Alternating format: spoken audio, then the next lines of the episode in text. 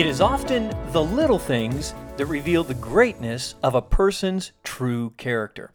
Welcome to On My Walk, the reading podcast that helps you capture reading's aha moments and apply them to your life and leadership. Today I want to talk about the page turner, but first, let me set the context. The date was Wednesday, July 17, 1945 and the new president, Harry S. Truman, was in Potsdam, Germany at a meeting of the Big Three Prime Minister Winston Churchill, Secretary General of the Communist Party of the Soviet Union, Joseph Stalin, and the new President of the United States himself, Harry Truman. Truman had only taken office three months earlier. Prior to that, he was a relatively unknown senator from Missouri and then the surprise vice presidential candidate whom FDR picked when he ran for and won his fourth term in office, a term that lasted only from January 20, 1945 to April 12, 1945, when FDR died of a massive cerebral hemorrhage in Warm Springs, Virginia. So here's Truman, and he's thrust onto the world stage, and the official White House biography of Truman says this very telling. During his few weeks as vice president, Harry Truman scarcely saw President Franklin Roosevelt and received, get this, no briefing on the development of the atomic bomb or the unfolding difficulties with Soviet Russia. And suddenly, these and a host of other wartime problems became Truman's to solve when on April 12, 1945, he became America's 33rd president. So the war with Germany ended on May 7, 1945, when Germany officially surrendered to the Allies. But the war with Japan continued, and consequently, the big three Stalin, Churchill, and now Truman met in Potsdam, Germany to hammer out a few issues, most notably Germany's post war status and the boundaries that would now make up Germany, and whether or not Russia would stay true to their word from the February Yalta Conference and join the Allies in their fight against Japan. So here's Harry Truman, the new guy, the person that a lot of people didn't know would even be able to handle it, and he's meeting Churchill and Stalin for the first time. And Stalin, probably to show his importance, arrives a day late to the conference with, with no notice whatsoever that he's going to be late. And he's quiet and he's gruff. And Churchill, at 70, is windy and not particularly prepared.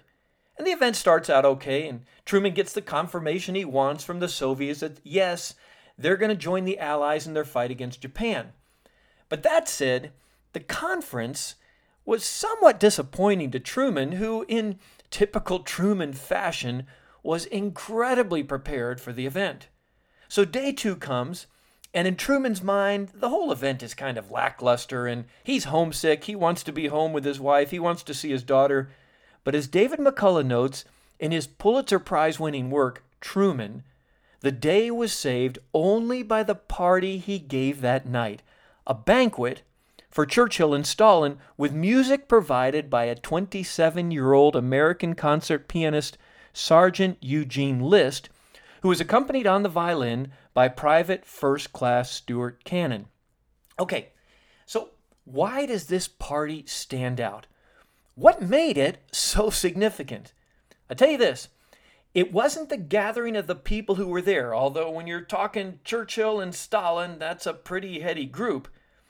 What made it stand out was the guy who ended up turning the pages for the pianist List. Listen as McCullough recounts the event. The two musicians, both in uniform, had been flown in from Paris at Truman's request. The grand piano had been moved on to the back porch overlooking the lake, where, after dinner, in the lingering light of the summer evening, the whole party gathered. At one point, Truman himself played Paderewski's Minuet in G, the piece Paderewski had demonstrated for him in Kansas City 45 years earlier. But the highlight was Sergeant List's performance of the Chopin Waltz in A minor, Opus 42, which Truman had asked for specifically. List had not known the piece, nor had there been time to learn it.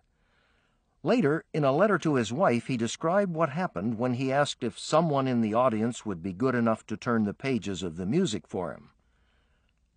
A young captain in the party started toward the piano, mumbling something about not knowing how to read music, but that he would take a stab at it if I would tell him when to turn. Whereupon the president waved him aside with a sweeping gesture and volunteered to do the job himself. Just imagine!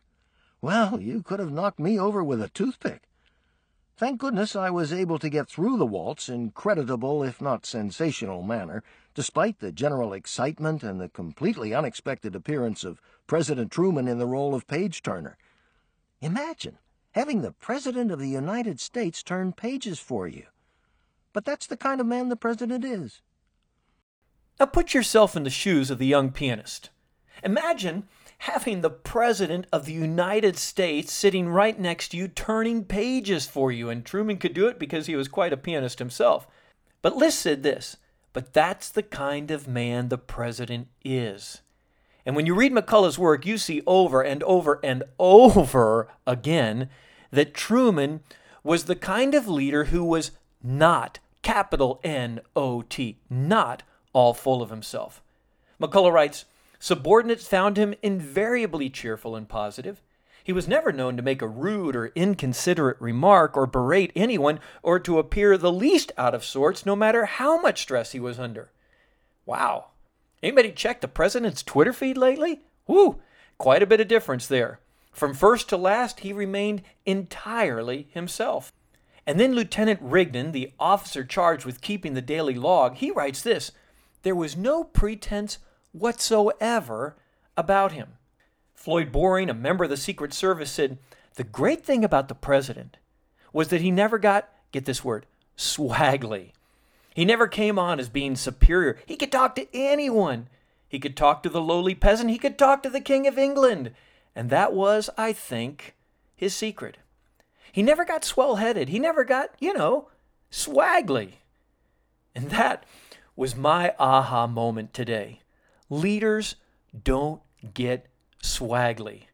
They don't get swell headed. One State Department official by the name of Emilio Collado noted The fact of the matter is that Harry Truman was a very human man. You know, leaders can forget that. Not Truman.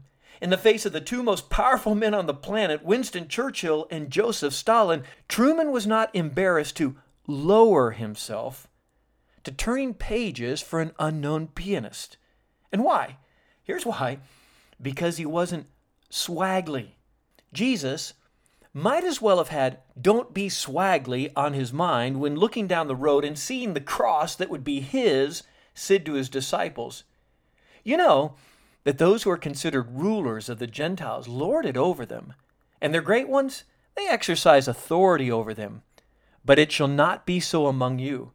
But whoever would be great among you must be your servant, and whoever would be first among you must be slave of all. For even the Son of Man came not to be served.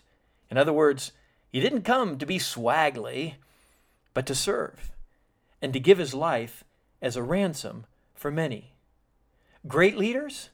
Great leaders are not swaggly. They turn pages. And that's my thought on my walk with David McCullough and his Pulitzer Prize winning biography, Truman. Now, the question is what will you do with that thought on your walk through life today?